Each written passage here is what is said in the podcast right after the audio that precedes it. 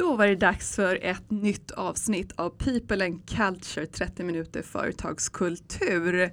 Och med er i studion har ni Angela Nylén. Och ni har även med er Teresa det var länge sedan Angela nu känns det som. Ja. För er som lyssnar kanske inte så länge sedan men eh, vi har ju haft en... Vi har haft eh, ett litet break. Ett litet break. Vi har ju spelat in en annan podd här nu ja, under tiden. Jättespännande. Och jag, det var så länge sedan så jag presenterade mig med efternamnet till och med. Ja, jag tänker att ni kanske har glömt bort vad jag heter. Och idag, eh, Teresa, eh, vad ska vi prata om idag? Ja, vi ska prata om någonting som jag tycker är väldigt intressant och det är det här digitalisering av HR-processer och hur får man med medarbetare. Och det ligger verkligen i ropet.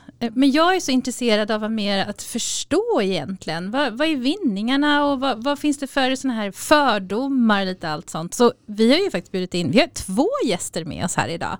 Henrik och Julia, varmt välkomna hit. Tackar. Tack så jättemycket. Vi har ju bjudit in er här idag för att ni jobbar ju på Knowit med just de här typen av, den här typen av frågor. Och vill ju gärna höra från experterna här nu kring de här ämnena. Men först, kan ni inte bara berätta lite om er själva för de som lyssnar? Det kan vi absolut göra. Eh, Henrik Ladström heter jag. Eh, jag har eh, jobbat eh, på Knowit i drygt fem år och eh, har eh, under större delen av mitt arbetsliv ehm, fokuserat på organisation och medarbetare och digitalisering kan man säga. Och som vi nog kommer att prata om sen så har det hänt mycket sen, sen jag började att gå in extra mycket i detta. Eh, men eh, ja, det kommer vi väl till. Det är jätteroligt i alla fall. Eh, vi är ju en del av den stora koncernen. Vi har ju gjort en massa uppköp och sånt nu. Vi är nästan 3000 personer i hela koncernen. Wow. Men är också ett mindre team då på typ 25 personer som jobbar helt leverantörsoberoende med att hjälpa våra kunder då kring ja, och få på plats digitala, digitala lösningar, system och digitalisera för HR och lön helt enkelt. Mm. Och så har vi Julia med som jag tycker är extra eh, särskilt speciell eftersom du ju har eh, gått personal och IT-vägen. Ja men precis. Så Julia Wistrand heter jag och jag har jobbat två år på Knowit ungefär. Och som Henrik då säger har jag pluggat HR och IT eh, innan jag började jobba. En kombination som man inte så ofta hör om. Nej, den är ganska ovanlig eh, och öppnade det upp då i Linköping egentligen för att de släppte in oss på IT management mastern eh, och då var vi fyra stycken från min klass som gick och gjorde den. Så den är ovanlig men kanske växer allt mer tror jag.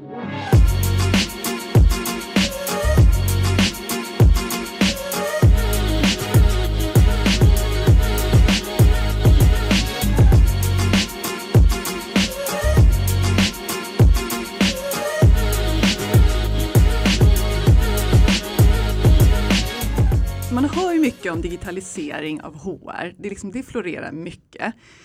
Men vad, liksom, vad pratar man om egentligen? Vad är, det, vad är det man pratar om? Handlar det om system? Att liksom, jag tänker fram, ser framför mig att man har någon slags rekryteringssystem och så vidare. Men förklara för mig och för alla andra som lyssnar som inte vet egentligen vad det handlar om.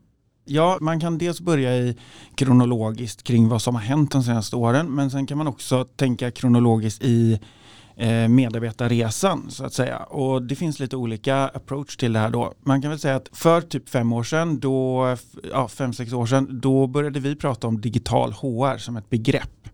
Och då rynkade ju många, inte på näsan, eh, men på, på pannan liksom sådär och bara vad är det här? Hör digitalt och HR verkligen ihop? Sen har det utvecklats lite grann och vi har sett eh, hur det här har hänt mer och mer och nu är vi i corona-digitaliseringen för 10-15 år sedan, vi startade ju vår verksamhet för drygt 15 år sedan, då var det ju mest implementation av lönesystem, alltså det här liksom, transaktionella, tunga så. Och sen har det ju utvecklats utifrån då vad vi har behövt och hur HR har mognat och så också. Och här kan man väl då se att om man tar det kronologiskt utifrån medarbetarresan så är det nästan så att man har börjat Eh, dels lön är ju väldigt viktigt, liksom, så det har man inte kunnat undvika utan man måste ha ett lönesystem. Men i övrigt om vi pratar generellt om HR-processer så är det nästan så att man har börjat från början av medarbetarresan, det vill säga rekrytering och sånt. Och det har ju blivit en egen grej. Man pratar ju om RecTech idag till exempel. Och sen så ser vi nu att eh, man pratar preboarding och onboarding och digitalisering. Så det är väl inte helt eh, otänkbart att man kommer att liksom fortsätta in i organisationen i takt med det. Men det här handlar om var finns pengarna och var är konkurrensen och var är det liksom lätt att få in saker. Rekrytering, lätta system att sätta in, viktigt för att det ska funka. Men sen har vi det här med HR som sitter inne i organisationen och behöver få pengar till sina grejer och sånt. Mm. Och då är vi inne på lite andra grejer. Men det måste ju verkligen ha hänt mycket när det gäller just eh, onboarding tänker jag på nu i corona. För det är något vi har stött på så är det just den här digitaliseringen av onboarding. Det har ju verkligen eh, blivit ett, någonting som är hett. Eller vad säger du Yle? Jo men man ser ju också att ja, men under corona så tror jag många upptäckte att så här, aha, vi kanske inte har en onboarding. Mm. Eller har vi det? För att det kanske är ett så här uppsatt på ett kontor så. Och så träffar du din chef första dagen och så får du din dator. Och, men allt det här runt omkring som kanske finns normalt på ett kontor. Det har nog många insett att det finns, vi kanske inte har det. Och det behöver ju kanske digitaliseras eller skapa några flöden som är naturliga. Eh, om det är digitala möten eller filmer eller poddar om vår organisation eller liknande som ja, det är det jag ser i alla fall att många kanske upptäckt nu när man inte är på kontoret på samma sätt. Är det vanligt att man har olika system för olika delar av medarbetarresan? Eller liksom, finns det att man Brukar det bli så skräddarsytt? Ja, alltså det beror ju på lite storleken på organisationen och så. Ehm, man kan väl säga så här, ska vi drömma om vi från vår sida, eh, Julia får säga till om hon tycker något annat, mm. men då eh, tänker jag att vi skulle nog se att man har så skräddarsytt som möjligt såklart. Alltså bara det ska göra det och det ska göra det och så. Men verkligheten ser inte ut så riktigt. Eh, de stora företagen och organisationerna, de har ju ofta ett större HR-system med moduler i som kan göra ganska mycket. Förutom rekrytering som är så pass nischat idag så att de flesta har egna rekryteringssystem. Men är du en mindre organisation då är det inte ens säkert att du har ett HR-system. Då har du lön som många kallar för personalsystem men de kan inte hantera de processerna riktigt fullt ut. Och sen har du, ja vad har man oftast mer? Man har tid att resa, utlägg och sånt. Ja, precis. Vissa har ju så specifika onboarding, performance, eh, alltså utvecklingssamtal eller liknande system. Mm. Um, och, sen, och det här är ju också en sån som man kommer till där det börjar bli komplext. För vi behöver en core. Många vill ju prata om masterdata. Eh, var har vi vår analys av vår personal?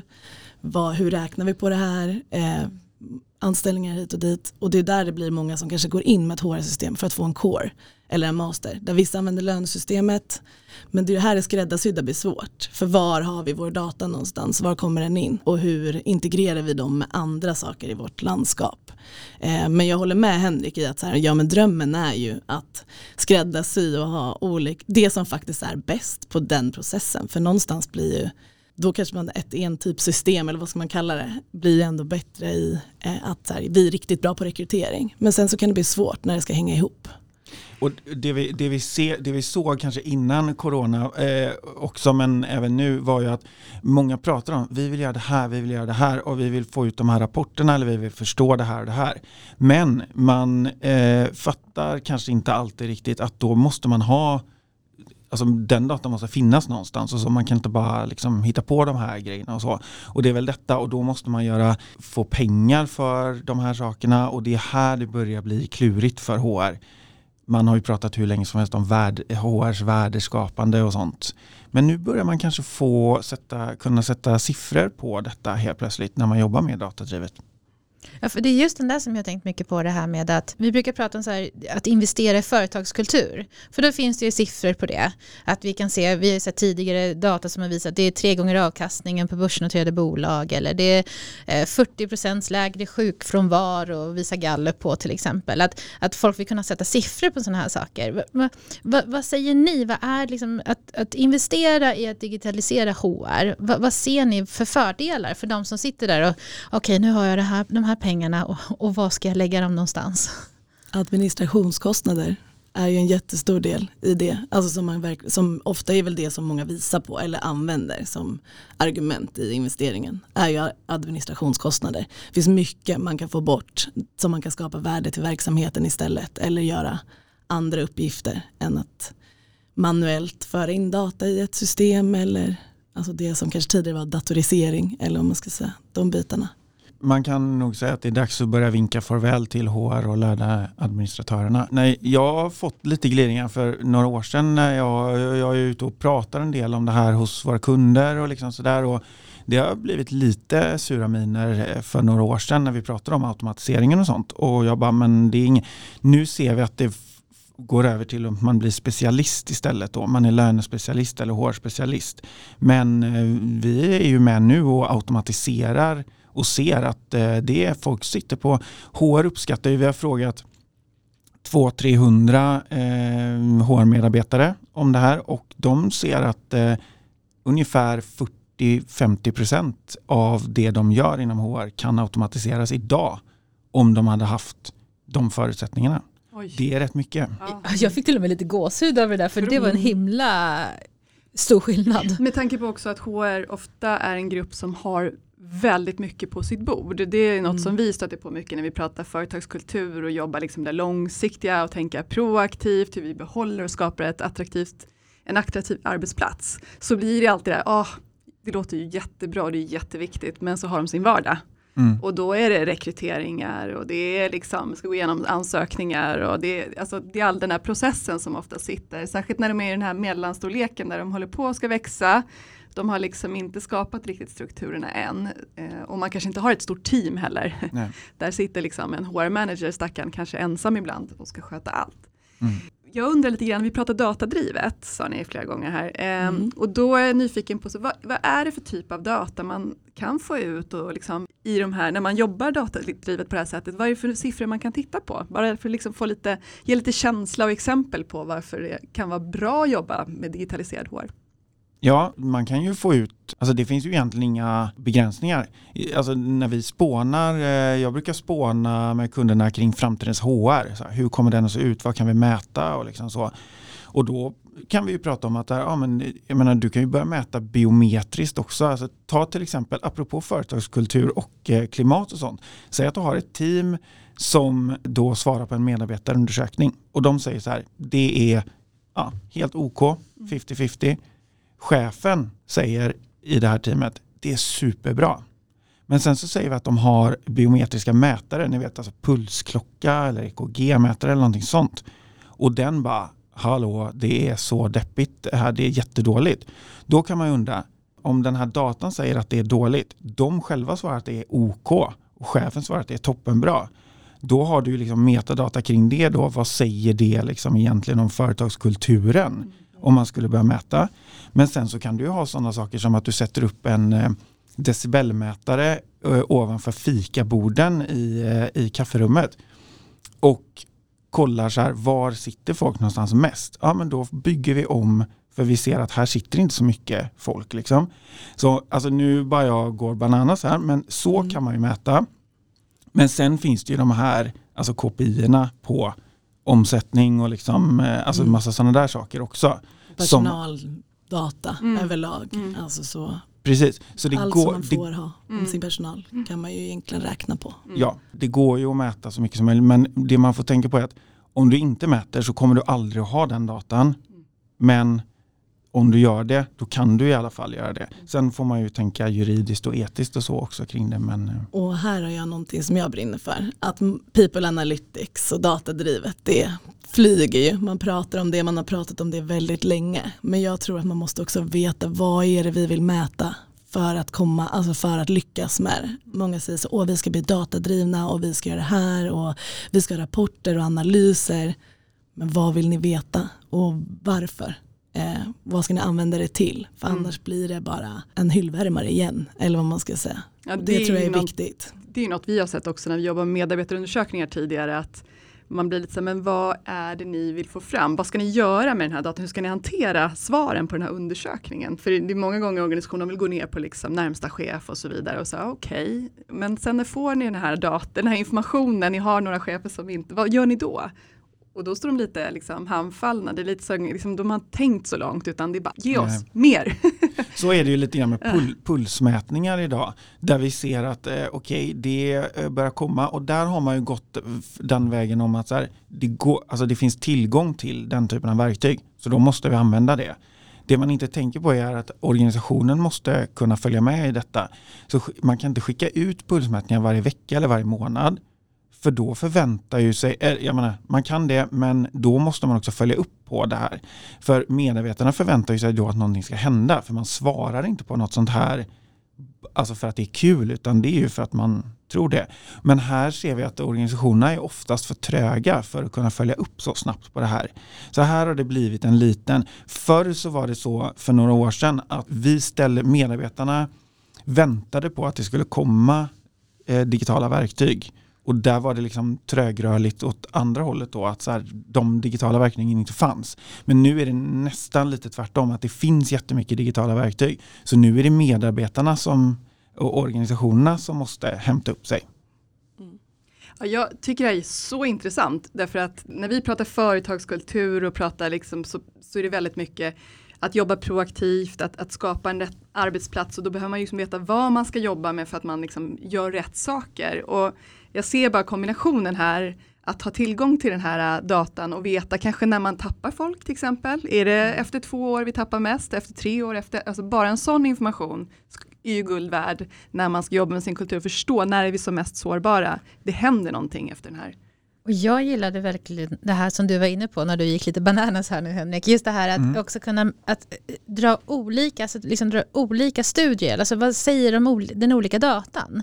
För då blir det också väldigt intressant för att det finns ju också handen på hjärtat själv här nu att efter att ha jobbat med medarbetarundersökningar i flera år och när, man, när vi inte gör det i dagsläget då börjar man också inse sådana saker som att ja, men vad, vad är det vi frågar om? Och vi tvingar ju egentligen in medarbetare att ta ställning till saker som kanske egentligen är icke-fråga ibland. Eller som jag tolkar det när du pratar om det här med den här biodelen. Att det, man kanske säger att det är OK, men pulsen visar någonting helt annat. Yep. Har vi verkligen högt i tak då? Yep. Att man kan ta mer grundade beslut när man har mer att gå på. Och den här tycker jag, då börjar vi komma närmare sanningen. För att det är det här som blir så intressant, just att pulsmätningar och, och, och undersökningar överlag, de ger ju indikationer på saker. Men är vi nära sanningen eller inte? Och då är det ja. bra med, med mer data. Men det är läskigt också för att det, jag, jag anar ibland att det finns chefer som inser att eh, vi har ju, ja, det, det, finns ju de som till exempel har medarbetarsamtalen på penna och papper och de lägger ner det här i skrivbordslådan liksom och så. Eh, då blir det väldigt svårt för alla andra i det här. Men ska man börja då hantera detta i system, då ökar transparensen och då blir det lite läskigt. För då mm, kan man följas upp även som chef på det här och man kan heller inte säga jag visste ingenting om det här, det är inte mitt fel. Så det, här, det blir också väldigt mycket en sån här fråga som är kulturell kulturfråga. Då. Mm. Ja det kan jag verkligen tänka mig. Men när tror ni att, när är det liksom läge att börja tänka datadrivet och börja jobba datadrivet? Hur stor behöver man som organisation vara när man ska börja använda det här och digitalisera sin HR-process?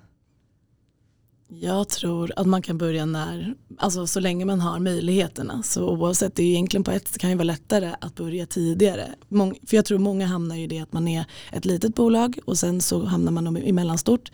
Och oj, helt plötsligt var vi jättemånga och så blir det lite komplext. Eh, och jag förstår att man inte börjar när man är små för att det kanske inte är där man satsar eh, sina investeringar eller så. Men egentligen när som helst, för det finns ju högt och lågt i och smått och stort i de här olika systemen. Det finns ju många med sig som vi pratar lite om rekryteringssystem. De kan hantera mycket eftersom att du får in alltså alla via den vägen då och då har du ju en början och sen kan du koppla på något annat senare när du blir större. Så egentligen, ja jag skulle nog svara att du kan börja när du känner att så här, men vi har ett behov här och det finns ja, men vi skulle kunna göra det här på ett smidigare sätt eller förenkla genom att ha det. Och, och hellre börja för tidigt än för sent.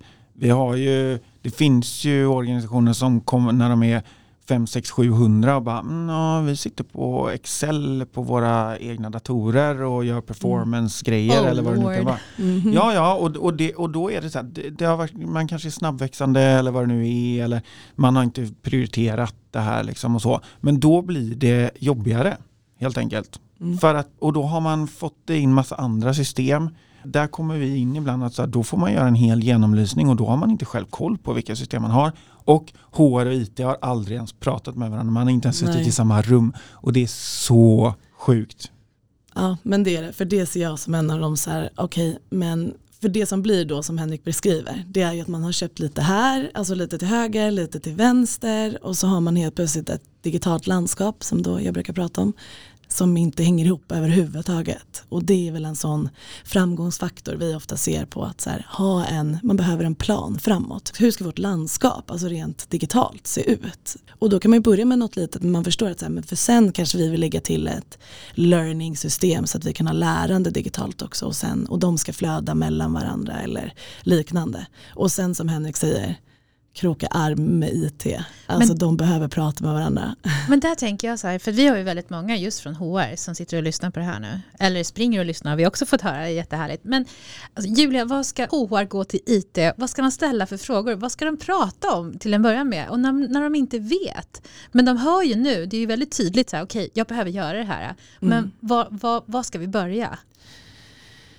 Ja, vilken fråga man ska ställa kan ju ibland vara svår för man kanske inte riktigt vet, man kanske inte talar samma språk. Eh, men jag ser ju att så här, man går till IT och så säger man så här, hej, vi behöver samarbeta för att våra medarbetare tänker inte på om de är inne i någonting som HR äger eller som IT äger eller som kommunikation äger utan de vill ha en upplevelse och för att vi ska nå det så behöver vi samarbeta och vi behöver ja, men snacka ihop oss så att vi får en medarbetarupplevelse egentligen.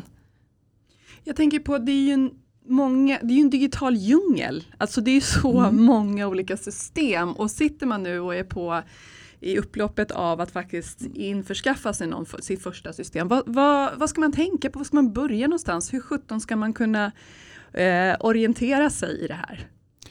Ja, alltså för det första så ska vi nog klargöra att ett system är inte lösningen. Alltså man måste börja tänka så här, vi ska lösa, vi har ett problem som vi ska lösa och då kanske system, kanske system är en lösning på det. Men det kan också finnas andra grejer som man har redan från början eller liksom allting sånt. Så det är den första grejen. Sen så handlar det om att göra en- en ordentlig liksom förstudie kring sakerna och så. Inte bara kontakta en leverantör och bara tjena, vi behöver ett system, kan ni fixa det? För då kommer ingenting att bli bättre heller. Utan reda, reda i liksom så här, vad är det vi har nu och framförallt då vad är det vi behöver lösa för någonting? Ha, vad är problemet?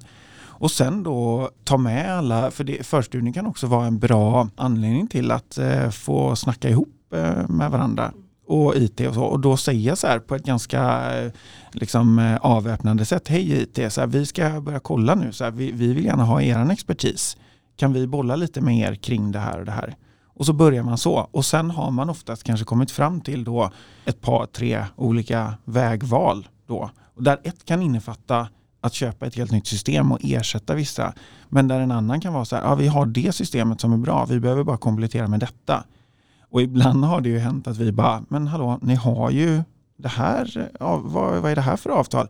Oj då, ja, det var någon annan som, ja det var bra att vi hade det här redan.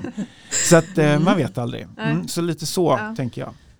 Ja, men jag håller med dig, för det är väl det vi ofta säger, att det här med förstudien är viktig. Att här, kolla på vad har vi, vad finns i organisationen, det är kanske inte är ett system som HR inte äger, som Henrik säger här. Eh, men också, och det var lite det jag var inne på tidigare, den här, ja men vi kallar det roadmap då, eller strategi eller vad man vill använda för ord för landskapet. Så här, vad, är det vi, vad är det vi ska lösa och hur kan vi göra det? Och på lång sikt och kort sikt, är det ett system vi behöver eller är det så att vi kan knopa ihop de vi redan har och faktiskt skapa en väldigt bra eh, upplevelse eller digitala flöden genom det. Och sen kanske på sikt eh, komplettera eller liknande som du säger Henrik. Ja. Apropå Alltså vad är syftet, vad är ändamålet med saker och ting också? Att den där förstudien, för då, lite som när vi går in och analyserar företagskulturen så brukar vi också se på så här, men vad är visionen? Och just det här, titta mycket längre fram också. Okej, men varför, vad har vi för utmaningar och vad vill vi ha för, som du säger Julia, landskap till exempel. Alltså längre fram, för då blir det också tydligare med vilka insatser man behöver göra. För att ibland tror jag att många blir liksom så mycket så här och nu.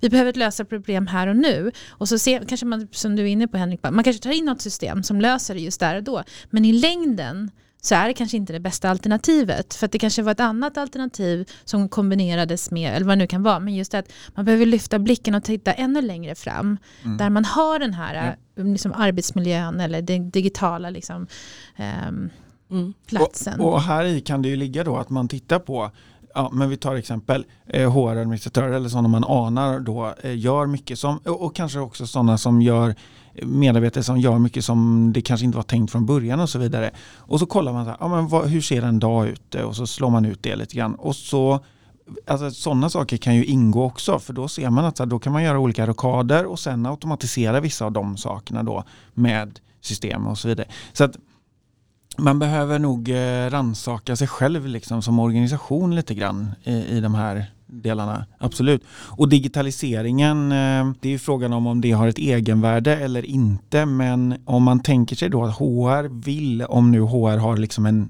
egen vilja, jobba mer med människor och typ relationer och liksom eh, bygga människor och så vidare. Ja, då får man ju mer tid över till det om man nu digitaliserar så mycket det bara går.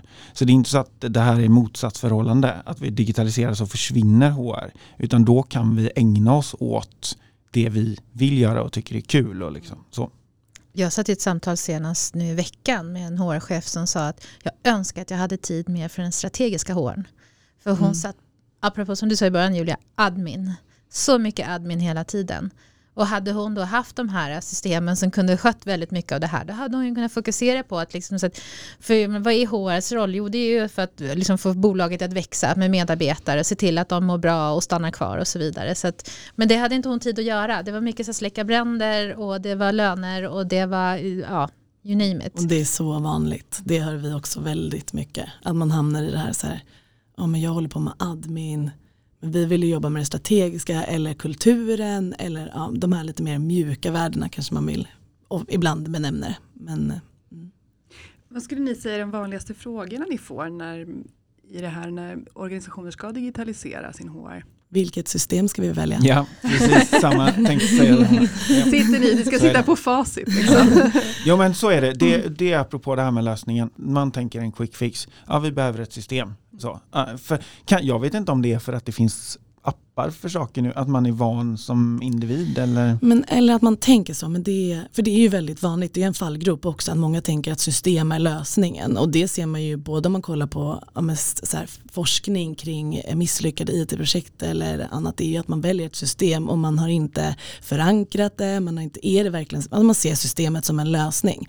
Men det är ju inte det, det är ju så mycket mer. Du måste jobba med förändringsledning, förändring av processer, ja, men mindset hos dina medarbetare för ett system kommer ju förändra saker och ting. Eh, och har man inte gjort de bitarna så ja, kommer förmodligen inte systemet flyga så som det skulle kunna göra. Men apropå det, hur ser en lyckad process ut? Du tänker en lyckad eh, liksom, implementation eller övergång Ja, till? när man går, övergår till att digitalisera sin HR, skulle ni säga ett önske, liksom, ni fick så här, en, en, ni får jobba med en kund och de gör allting rätt. Vad gör de då?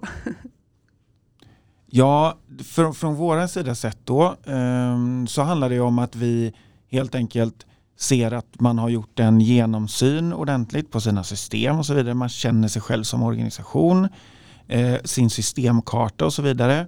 Man eh, vet vad det är man vill lösa. Man säger till, ja men okej, det här är det vi vill göra för vi har den här den här visionen. Man har lagt upp en liksom, strategi. Men man kan ju fortsätta, man har en projektorganisation, bla bla bla. Alltså det finns hur mycket som helst sånt som är jätteklurigt. Men det handlar väl om att så här, man har inte alltid resurserna och det är ju lite grann där vi kommer in och för att hjälpa till. Men ju mer man har liksom koll på sin egen organisation och vad man behöver och vad man vill och kan kommunicera detta. Det är ju utmärkt för då blir det ju lättare för sådana som oss att liksom komma in och hjälpa Mm. till. Man har gjort Så. sin hemläxa helt enkelt. Ja, typ. Ja, man har gjort ett förarbete egentligen, alltså grundligt och, i, och med många av de bitarna som du Henrik nämner. Och sen så ser jag också det här, att ni är ett tvärfunktionellt team. Det är inte bara HR som kommer och säger nu ska vi göra det här, utan man kanske har någon från IT, det kanske är någon från kommunikation, beroende på vad man har för olika uppdelningar i sin organisation. Då. Men man är ett tvärfunktionellt team, för det tror jag, eller jag vet att det är en vinnande, eller en framgångsfaktor. Och man får nog tänka på också som organisation att eh, det finns vissa abstraktionsnivåer. Man kan inte riktigt börja med Eh, massa fräcka AI-grejer och sådana där saker innan man har då vissa saker på plats. Men nu så blir det lite grann så, vi, det, vi är så digitala i Sverige och som, som privatpersoner och medborgare, vi gör allting. Jag har inte rört mitt eh, kreditkontokort eh, på hur länge som helst för jag kan fixa eh, på tunnelbanan om jag behöver det och liksom man har telefon och allting till det.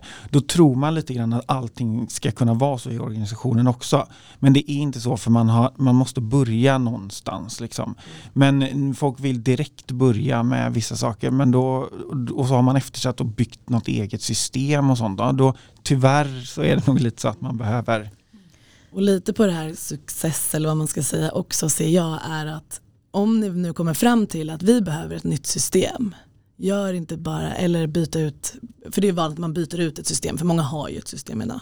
Byt inte bara ut det, utan förändra då. Alltså gör ni, fastna inte hur ni arbetar idag och sätt upp på samma sätt i systemet.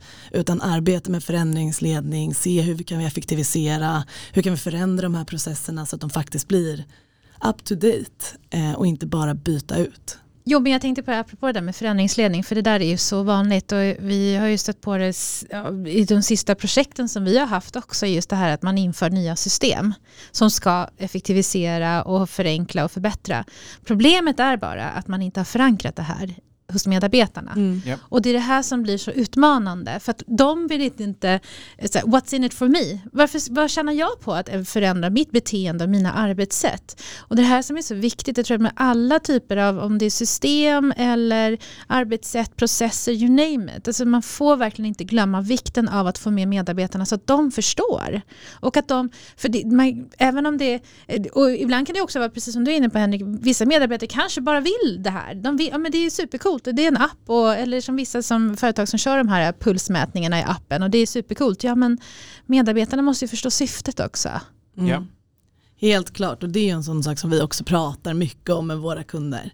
Förändringsledning, förändringsledning, förankra, referensgrupp, vad chefer, medarbetare. Vi gör nog det mer än vad vi kanske hade tänkt för några år sedan. Nu är det ju betydligt mycket mer liksom mjukare digitalisering på något sätt. Vi pratar ju om eh, Employee Journey Mapping och liksom lite sådana där saker. Alltså hur ska den digitala medarbetarresan se ut och så. Och ja, det blir väldigt mycket sånt och, och också förändringsledningen för att få med alla. Det är klart att du kan, du kan sätta in vilket system som helst men om ingen använder det så är det skitsamma Tack.